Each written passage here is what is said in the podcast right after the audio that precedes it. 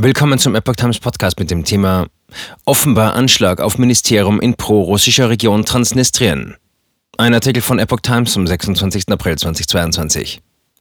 In der von pro-russischen Separatisten kontrollierten Region Transnistrien in der Republik Moldau ist nach offiziellen Angaben ein Anschlag auf Räumlichkeiten des Ministeriums für Staatssicherheit verübt worden. Bei dem Vorfall am Montagabend sei niemand verletzt worden, teilte die Polizei der von Moskau unterstützten Separatistenregion mit. Die Angreifer nutzten demnach laut ersten Erkenntnissen einen tragbaren Granatenwerfer, wie er zur Panzerabwehr eingesetzt wird. Der Fernsehsender Pervi Pridnestrovski berichtete unter Berufung auf Zeugen von mehreren Explosionen.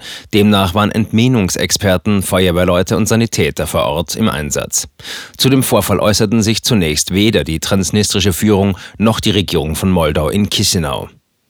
Das international nicht anerkannte Transnistrien liegt an der Grenze zur Ukraine.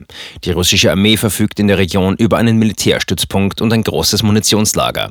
Der Krieg in der benachbarten Ukraine sorgt in Moldau für Unruhe. In der vergangenen Woche hatte der ranghohe russische General Rustam Manekajew gesagt, Aufgabe der russischen Armee sei es, die Kontrolle über den Donbass und die Südukraine zu erlangen.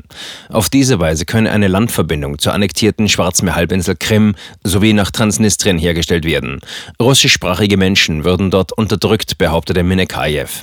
Das Außenministerium in Chisinau bestellte wegen der Äußerungen des Generals den russischen Botschafter ein und forderte Moskau zum Respekt der Souveränität und territorialen Integrität Moldaus auf.